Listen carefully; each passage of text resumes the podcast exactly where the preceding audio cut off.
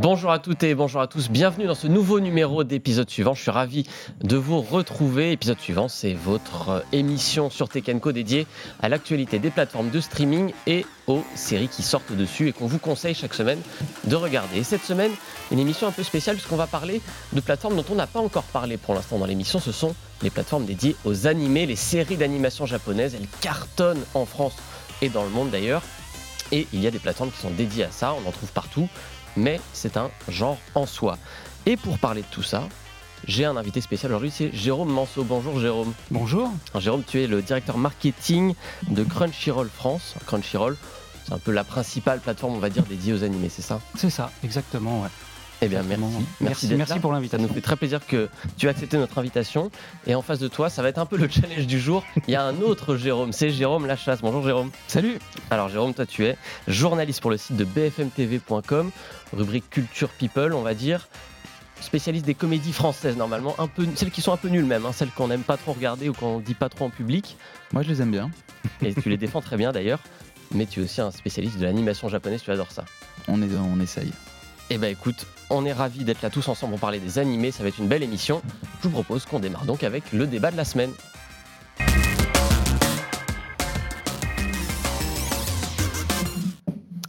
Et pourquoi on a voulu parler des animés cette semaine? Eh bien parce qu'il y a un événement, c'est la sortie euh, sur Crunchyroll justement du dernier épisode de l'attaque des titans. L'attaque des titans, c'est un phénomène, série d'animation japonaise, euh, sortie évidemment en France depuis plusieurs années. Le dernier épisode vient donc d'être diffusé et c'est un, gros carton. Alors, on va quand même rappeler ce que c'est que l'attaque des titans. Quand même, tout le monde n'a pas regardé, même si beaucoup de monde l'a fait. C'est peut-être l'animé le plus populaire quand de tous les temps, il hein, faut, le dire. Euh, l'attaque des titans, c'est l'histoire d'un peuple qui vit euh, dans une ville fortifiée, hein, c'est ça, avec des murs de 50 mètres de haut, sous la menace d'attaques mystérieuses de titans monstrueux qui euh, surgissent de temps en temps. Et nous, on va suivre le bataillon d'exploration. C'est un groupe de soldats qui euh, est chargé de, repousser cette menace et de partir au-delà des murs pour explorer euh, les forêts, les montagnes, les vallées qui entourent cette cité et tenter de dénouer le mystère de ces titans. Il y a eu quatre saisons de tout ça. Alors je vous ai décrit un peu une série d'actions, hein, un peu comme ça, mais c'est beaucoup plus que ça quand même, l'attaque des titans. Il y a eu quatre saisons en tout sur plusieurs années. Là, ça vient de sortir. Enfin, on attendait le dernier épisode. Tas de rebondissements. Jérôme Manceau, sur Crunchyroll, l'attaque des titans, c'est un phénomène. C'est un peu votre série phare. C'est un phénomène. à, la, base, c'est une série euh, donc euh, de, de, de, la plateforme Wakanim euh, qui ensuite est passée sur Crunchyroll. Et c'est vrai que même, même sur, sur quelle que soit la plateforme, le public est toujours au rendez-vous de, de, cette série. À chaque nouvelle saison ou à chaque nouvelle euh, partie de saison, parce que ça a été découpé en, plusieurs parties, euh, le public euh, vient en masse sur la plateforme. on a même des, quelquefois des, difficultés à maintenir la plateforme live, tellement il y a de connexions à ce moment-là. Il y a eu des crashs même à une époque. Oui, ouais, ouais, ouais, encore, et encore, encore maintenant, il y, a, il y a beaucoup de, de, On va dire que c'est la, la seule série qui met à mal un petit peu la technique euh, derrière la plateforme. Ce qui en dit long sur le nombre de connexions. ça, veut dire qu'il y a des, que non seulement les gens veulent la regarder, mais veulent la regarder au moment où ça sort. Il faut le dire, on est sur du quasi simultané par rapport au Japon, c'est ça Quasi simultané par rapport au Japon, et, euh, et c'est vrai que les gens, euh, enfin tout, tout, le public de l'attaque des Titans sont en masse au moment où c'est live sur la plateforme, viennent se connecter, viennent pour regarder. c'est bon après. C'est vrai qu'il y, y, a toujours une continuité et il y a toujours un recrutement d'un nouveau public mais le public de base euh, de cette série est très très important. Jérôme euh, Lachasse, cette fois, comment est-ce que tu expliquerais toi le succès de l'attaque des Titans Toi qui as vu cette série émerger, elle, est assez récente finalement. C'est pas un des classiques du manga des, des 20 dernières années. Ça a été un phénomène d'un coup. Bah, pour la série, en tout cas, la série animée, ce qui est, ce qui est, ce qui est important de mentionner, c'est que ça, ça, fait quand même une décennie que c'est là. Donc il y a aussi les gens qui ont grandi avec. Et de, les gens, à chaque ça a recruté de plus en plus de gens. Et tu vois, même là, il y a de plus en plus de monde parce qu'aussi, euh, ça. Il y a une émotion qui se crée et mhm. euh, en fait chaque épisode qui sort devient vraiment un rendez-vous très important. Moi je connais des gens en fait qui voilà ce week-end se sont retrouvés en famille entre amis mhm. euh, pour le voir, le vivre ensemble à la fin. Quoi. Donc il y a quelque chose d'extrêmement fort qui s'est créé. Après, le succès euh, de la taille des titans, euh, il est mm, extrêmement protéiforme. Tu vois, c'est il y a à la fois une histoire qui est hyper excitante avec énormément de rebondissements. C'est impossible de savoir où ça va aller puisque en fait ça change quasi. Les personnages même changent un peu même de, de camp euh, tous mm. les très rapidement. Il y a quelque chose d'extrêmement excitant aussi dans la dans la vision du monde peut-être. Euh, Il y a une réflexion, en fait, en tout cas, sur l'histoire, sur les questions de domination, sur les questions de pouvoir, sur la di- discrimination, qui suscite beaucoup de débats. Et donc, c'est aussi pour ça que l'attaque des Titans a rencontré un tel succès. Parce que c'est peut-être aussi une deuxième phase finalement du succès des animés. Pendant longtemps, on a parlé des shonen, ces mangas un peu épiques euh, qui mettaient en scène des, histoires d'ados qui grandissent avec leurs amis, etc., leur famille, euh, qui apprennent des pouvoirs, un peu des mondes fantastiques. Alors je pense évidemment là, à One Piece, à Naruto, des grands classiques. Dragon Ball Z a été le premier à vraiment exploser ce genre. L'attaque des titans, c'est un peu autre chose. On est, c'est plus mature déjà. On est sur peut-être un public aussi qui a grandi avec ce premier genre et qui s'est retrouvé dans un deuxième genre plus mature, plus adulte, plus sanglant aussi, il faut le dire, mais il y a un peu de tout ça dans les deux. Oui, c'est vrai que alors c'est vrai qu'on voit on voit arriver alors c'était déjà le cas au Japon depuis depuis longtemps sur les sur les, les, les histoires. Les histoires au Japon, c'est vrai qu'il y a un spectre très très large, euh, que ce soit en manga ou en animé. Euh, c'est pas uniquement du shonen, il y a, il y a aussi beaucoup euh, d'histoires qu'on appelle seinen, voire autres, euh, shoujo, etc. Donc ça, c'est des catégories.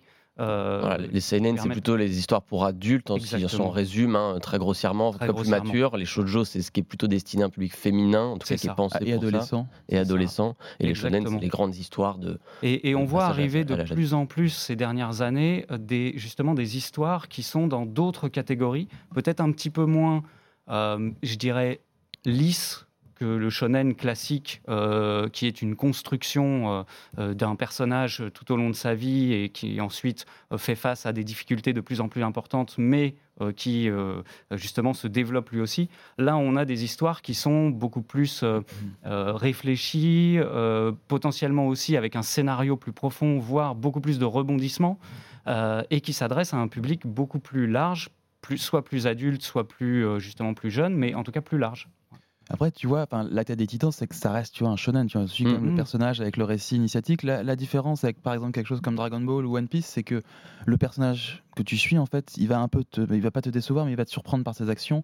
Un peu comme quand tu lis Dune, quand tu lis Paul avec C'est pas un héros Mm, au c'est sens pas un héros euh, le classique, plus et donc, classique. ouais. Le, le manga euh, d'Isayama subvertit un peu euh, les codes du shonen classique. Après, ce qui est, pour rebondir sur ce que dit Jérôme, euh, il y a vraiment un, un truc où là, c'est c'est- c'est, hum, shonen qui cartonnent actuellement, comme La Tête des Titans et même Jujutsu Kaisen, sont beaucoup plus sombres qu'il pouvait y avoir il y a une certaine époque.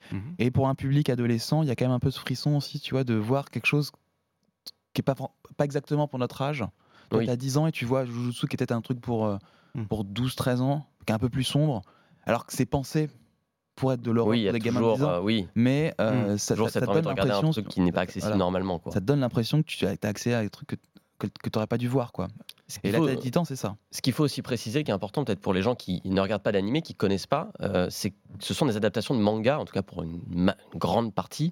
Euh, manga qui est un genre extrêmement populaire en France. On dit souvent que la France est le deuxième pays du manga derrière le Japon. Euh, Est-ce qu'il faut dissocier aujourd'hui les mangas des animés, puisqu'en fait finalement le public des animés est presque plus large que le public des mangas aujourd'hui. Je dirais que la, seule différence finalement qu'on doit mettre entre manga et animé, c'est le médium euh, qui, est utilisé. Euh, le manga est un produit physique, papier, euh, une BD finalement, et, et l'animé est un, dessin animé. Mais effectivement, la plupart du temps, une adaptation du manga, sauf certains cas, notamment certains films ou ce genre de choses. Mais quand on parle de série, c'est à 99% une adaptation du manga. Euh, Le, le schéma, c'est toujours euh, à peu près le même euh, au Japon. Ça sort d'abord dans les magazines de prépublication, donc au chapitre.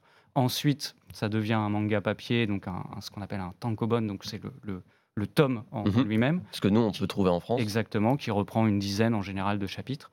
Et ensuite, si le succès est au rendez-vous du manga, là, il y a eu une adaptation en animé qui, qui se fait.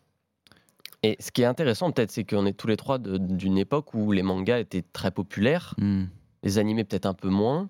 Mhm. Aujourd'hui, ça s'est un peu inversé. Bah, je sais pas, parce Non que tu vois, moi, je me souviens, euh, j'avais 11-12 ans, euh, euh, sur Canal Jimmy, il y avait- y avait, y avait Yu-Gi-Oh! Ouais, déjà. L'adaptation de Yu-Gi-Oh! et c'était hyper fort l'adaptation de Yu-Gi-Oh! et c'était et je pense qu'elle était peut-être plus populaire ou aussi populaire en tout cas que le manga, elle était très populaire et elle était aussi très différente du manga parce que le manga en fait Yu-Gi-Oh! était quelque chose d'assez sombre Oui. et l'adaptation était un peu plus euh, grand public et il y avait vraiment euh, et puis voilà et Naruto aussi après a marché très fort Mais pour revenir à la tête des titans, euh, tu sais, tu parlais voilà manga euh, série. Dans le manga, en fait, il y a quelque chose dans le style graphique d'Isayama qui, est- qui est très brut, euh, et très inattendu dans ce genre de, de, de manga. Tu as l'impression même que limite, tu vois, c'est brouillon. Et donc, c'est vrai que la- ça, dans le- la série, c'est un peu moins reproduit. Mais dans la série, en fait, ils ont il y a quand même des grands studios qui travaillent dessus, et notamment le studio Mappa. Mhm. Et ça a grand- grandement contribué aussi au succès, à la renommée de la série, parce que le studio Mappa, c'est un des studios d'animation euh, au Japon les plus réputés.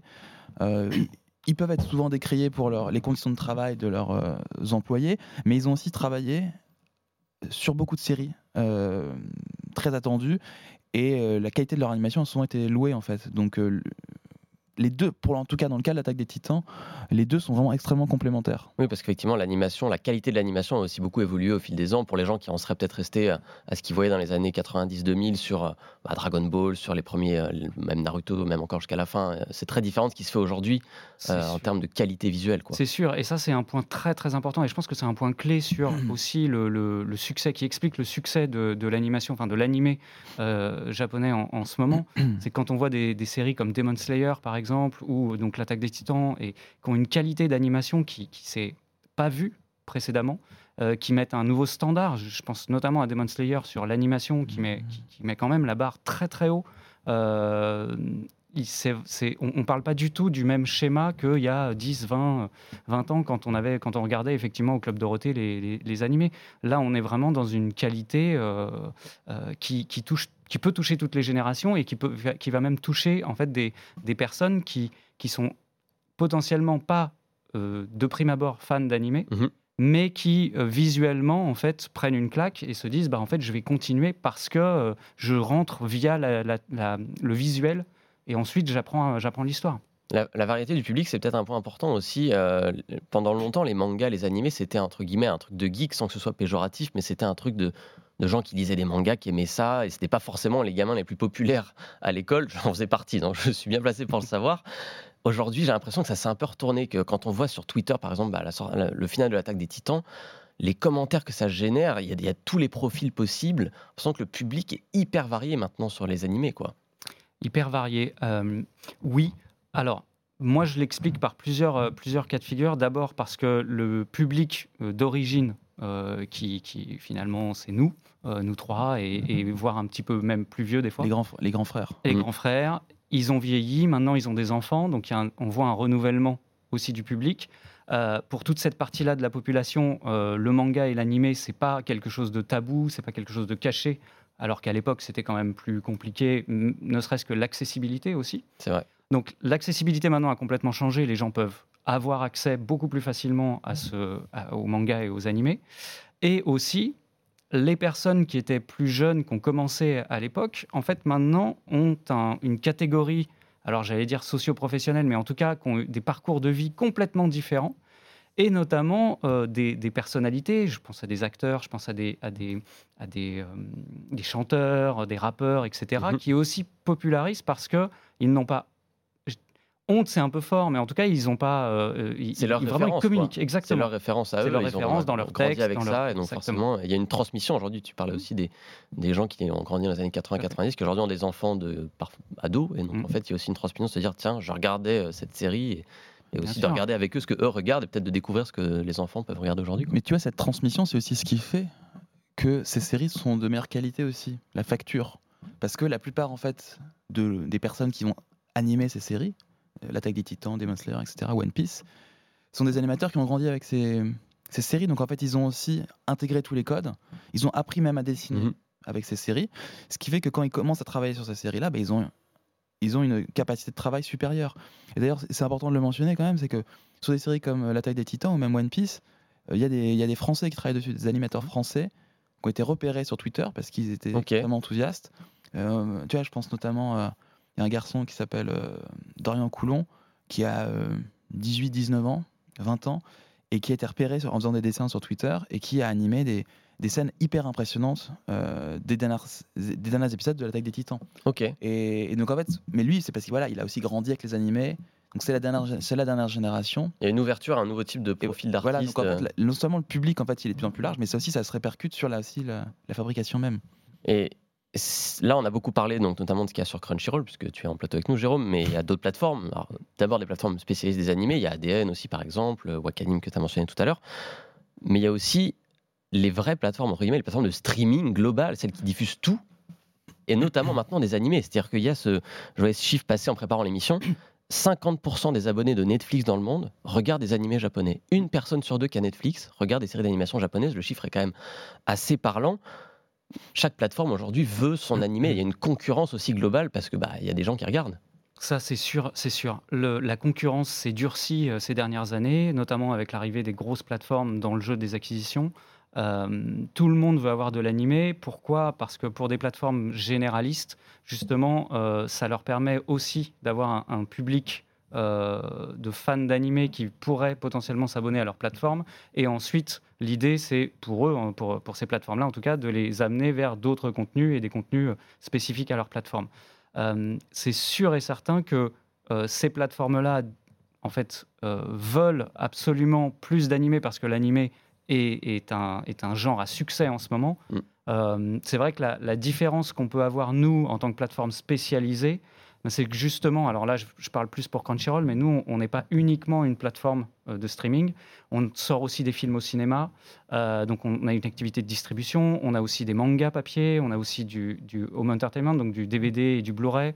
On fait des événements. on est présent dans des conventions, etc. Donc, en, gros, on, est plus qu'une plateforme de streaming. Euh, je dirais qu'on essaye de fédérer une communauté autour de l'animé et du manga. Ah vous éditez Chainsaw Man, donc c'est pas, c'est pas rien. Tout à fait. Qui est effectivement un manga et un animé. Et un animé sur la plateforme les, aussi. populaire aussi en France. Mais, mais, mais, tu vois, il y a aussi un, cercle un peu, euh, un peu vertueux aussi parce que euh, Crunchyroll allait en avant première évidemment les épisodes de euh, L'attaque des Titans et, et de Chainsaw Man.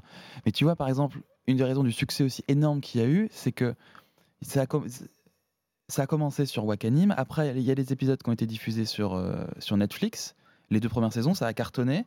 Et en fait, quand il y avait que deux saisons, il a fallu attendre la troisième. En fait, c'est le moment où la troisième est arrivée sur Wakanim. Donc en fait, les gens se sont reportés sur Wakanim pour suivre. Donc en fait, tu vois, les gens vont sur Netflix pour regarder les, animés, mais comme il y a un truc d'addiction, il faut tout prévoir la suite. Ils vont sur les plateformes spécialisées pour lire la suite. Et il y a pareil pour One Piece euh, avec ADN. Mm. Et justement, comment, comment est-ce que, face à cette concurrence accrue, hein, Disney Plus a récupéré par exemple Bleach, qui est un gros manga, un gros animé, euh, Netflix, il y a Hunter x Hunter, il y a Vinland Saga, il y, a des gros noms euh, qui sont plutôt permettent d'attirer, on va dire, une, base assez large. Comment est-ce que chez Crunchyroll, par exemple, vous faites pour aller euh, chercher du catalogue qui va permettre de concurrencer tout ça? Comment est-ce que ça se passe? Parce qu'il faut aller au Japon, en fait. C'est là que ça se fait. Il faut aller au Japon. La concurrence, je dirais que euh, juste euh, sur, sur le mot concurrence, c'est vrai qu'on est en concurrence sur les acquisitions. Après, on n'a pas du tout les mêmes stratégies de plateforme. Donc, effectivement, je rejoins Jérôme, ce que tu dis, c'est que Netflix, Disney, Amazon Prime, etc., nous aident finalement le marché de l'animé de manière générale et donc nous aussi à toucher un nouveau public, etc.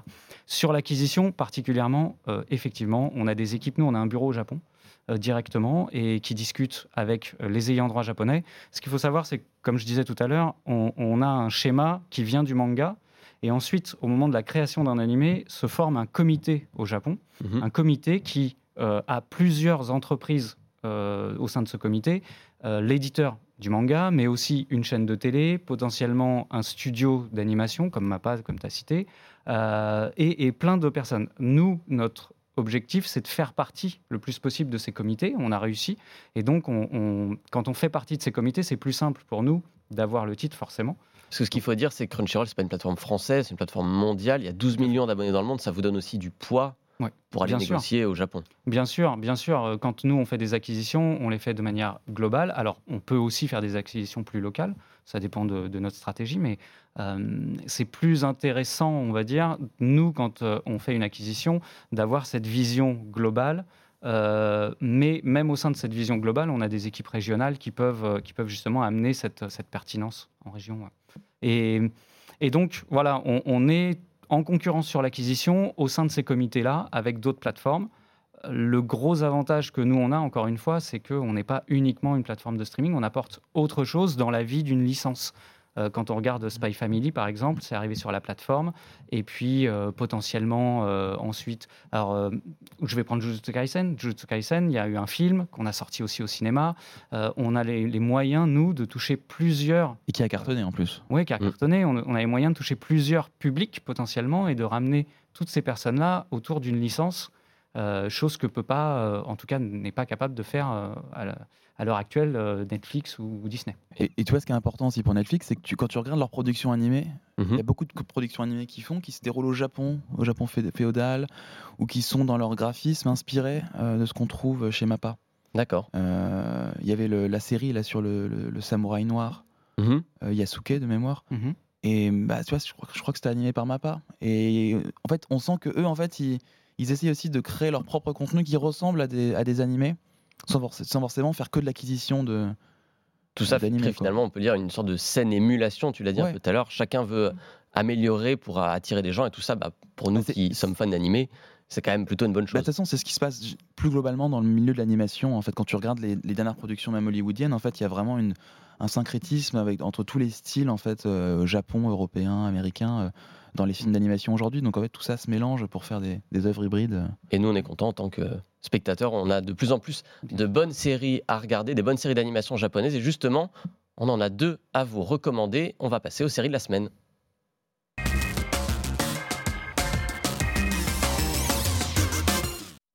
Et pour la première, on va donc rester dans l'univers pur des animés. Euh, Jérôme Lachasse, tu voulais nous parler de Pluto. Ça vient de sortir sur Netflix. Dis-nous tout. Oui, alors je pensais que c'était important de, parler de Pluto. Euh, indépendamment de la qualité de la série, euh, je trouve que le truc le plus important, c'était qu'il fallait à tout prix euh, voir ça, ou au moins même voir, lire le manga aux éditions Kana, parce que mm. c'est adapté d'un arc hyper important dans le manga Astro Boy, qui est un manga très important au Japon, puisque c'est fait par Osamu Tezuka, et c'est un petit garçon qui est un petit robot qui, qui, sauve le Monde. Et on a vu, qui était diffusé à la télé française pendant En fait, c'est l'histoire d'un. En fait, pourquoi il faut regarder ça maintenant ou le lire maintenant C'est comme vous voulez. En fait, c'est une réflexion sur la guerre et sur la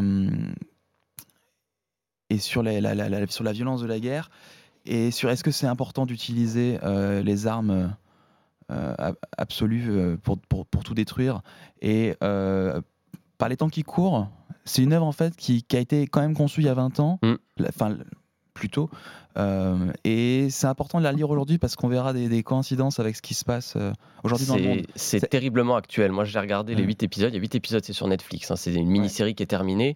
Euh, j'ai trouvé ça terriblement actuel en termes de robotique, d'intelligence artificielle, il y a aussi tout un contexte géopolitique de conflit au Proche-Orient. Oui, parce que le film, le, manga en fait a été évidemment imaginé en réaction à ce qui s'était passé euh, euh, au, Moyen-Orient, au Proche-Orient, à la guerre en Irak dans les années 2000. Mais en fait, aujourd'hui, évidemment, avec ce qui se passe ailleurs, ça, prend un autre sens. Quoi. Donc c'est vraiment un truc qu'il faut absolument. Et c'est une œuvre qui est assez mature, parce qu'on parlait d'Astro Boy. Astro Boy, mm. dans l'esprit des gens, ça fait un peu Astro le petit robot, etc. Euh, certes, ça se passe dans cet univers-là, avec des personnages en commun, mais c'est beaucoup plus mature. Les réflexions sont assez philosophiques quand même. Hein. Oui, ouais, c'est très philosophique. C'est vraiment une relecture extrêmement poussée. Et c'est de, de ce qu'est Astro Boy. Et surtout, en fait, ce qui est très important, c'est que c'est aussi très émouvant. Oui. Moi, c'est une œuvre qui m'a souvent fait beaucoup pleurer. Le, manga en tout cas. Et euh, donc vraiment, c'est quelque chose qu'il faut absolument voir. Ouais, et c'est une œuvre qui vaut le coup effectivement d'être vue jusqu'au bout. Il n'y a mm. que 8 épisodes quelque part, ça, ça, se regarde assez rapidement. Et le final euh, est vraiment très très émouvant. Euh, je vous recommande aussi, je me joins à ce que dit Jérôme, je vous recommande vraiment de regarder plus tôt. C'est une, une sacrée masterclass, comme on dit. Donc euh, voilà, allez-y, foncez. On va changer de plateforme.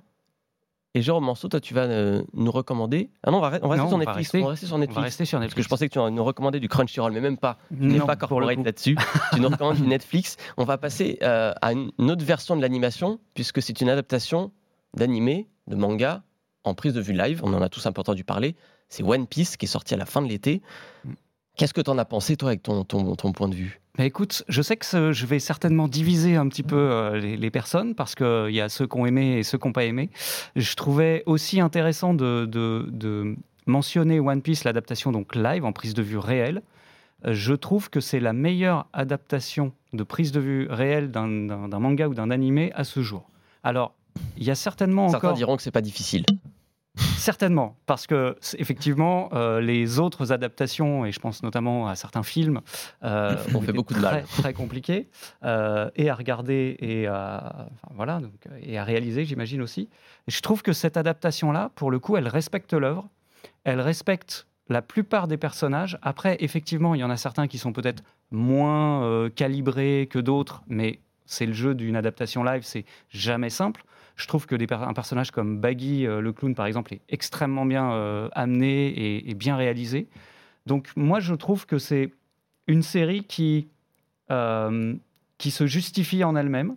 Il y a eu beaucoup, beaucoup d'attentes et d'attentes négatives de cette série. Je trouve que justement, le résultat. On a tous eu très peur des effets spéciaux. Tout à fait. et le résultat est vraiment Peut-être rapidement quand même que One Piece, c'est donc l'histoire d'une un équipage de pirates qui, euh, donc, qui se lie au fur et à mesure, qui va partir à la conquête des océans pour, pour chercher un fameux trésor. Quelque chose d'assez classique dans le fond. On est sur un shonen. Hein. One Piece, c'est le, peut-être le shonen par excellence des années, euh, fin des années 90, début 2000, mm. euh, qui continue encore aujourd'hui. On a plus, à, plus de 100 tomes en, librairie aujourd'hui, plus de 1000 épisodes en animé, je crois. Mm. en revanche, effectivement, là où je suis d'accord avec toi, et je ne sais pas si Jérôme Lachasse, tu as vu One Piece, peut-être tu seras d'accord aussi, l'esprit est respecté. Mm. Et ça, c'est peut-être le plus important les personnages, on retrouve leur trait de caractère, leur, humour. Euh, euh, après, on peut penser ce qu'on veut des effets spéciaux, de mmh. la mise en scène, du fait qu'il n'y a peut-être pas les moyens qu'il y aurait besoin euh, pour remplir l'image, mais, mais en tout cas, oui, il se passe quelque chose dans cette série, peut-être. Moi, j'ai eu la chance de voir les deux premiers épisodes en avant-première au Grand Rex. ah, autre ambiance. Et je me suis dit, ça va gueuler dans la salle. Parce que moi, j'avais vu euh, l'année d'avant One Piece Red, le film d'animation. Et euh, c'est vrai que quand il y avait des personnages euh, comme Zoro qui arrivait, qui faisait des trucs cool à l'écran, les gens applaudissaient à tout rompre. Mais dès qu'il y avait le, nouveau personnage féminin qui arrivait, les gens la, huaient. Quoi. Vraiment, ils détestaient le personnage et il l'a traité de connasse en direct. il y avait un truc hyper violent en fait avec les réactions. Et je me suis dit, vu les réactions qu'il y a en amont sur la série, ça va être un carnage. Et en fait, pas du tout les gens étaient hyper bienveillants vers la série. Les gens ont applaudi, euh, ils, ont, ils ont vraiment passé un super moment. Un très bon accueil. Ouais, les gens n'ont pas du tout été déçus. C'était assez étonnant, assez beau. Et en fait, c'est vrai, oui, euh, ce que vous dites est tout à fait vrai. Hein. C'est un bon travail d'adaptation. Euh. Mmh. Et, ce qui est très intéressant aussi, c'est ce qu'on a vu nous sur la plateforme et, que l'éditeur Glénat du manga a vu aussi sur, sur, sur le manga papier, c'est que ça a ramené un nouveau public euh, sur euh, l'animé ou sur le manga. Les ventes du manga ont explosé. Euh, nos, notre. je, suis désolé, je perds le mot en français, notre viewership, donc les personnes qui ont regardé l'audience a vraiment explosé sur notre plateforme. Et ça, c'est bien. C'est bien pour l'animé en général.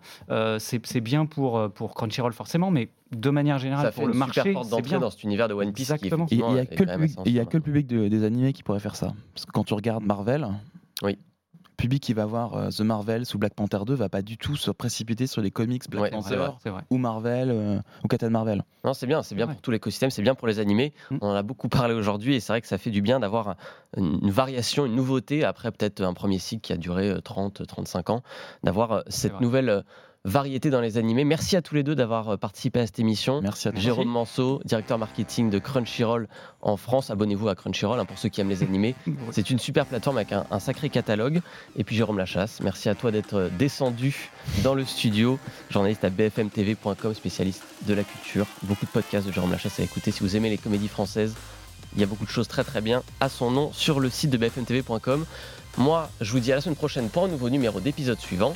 D'ici là, vous pouvez écouter, revoir l'émission en replay sur Tech Co et sur toutes les plateformes de podcast.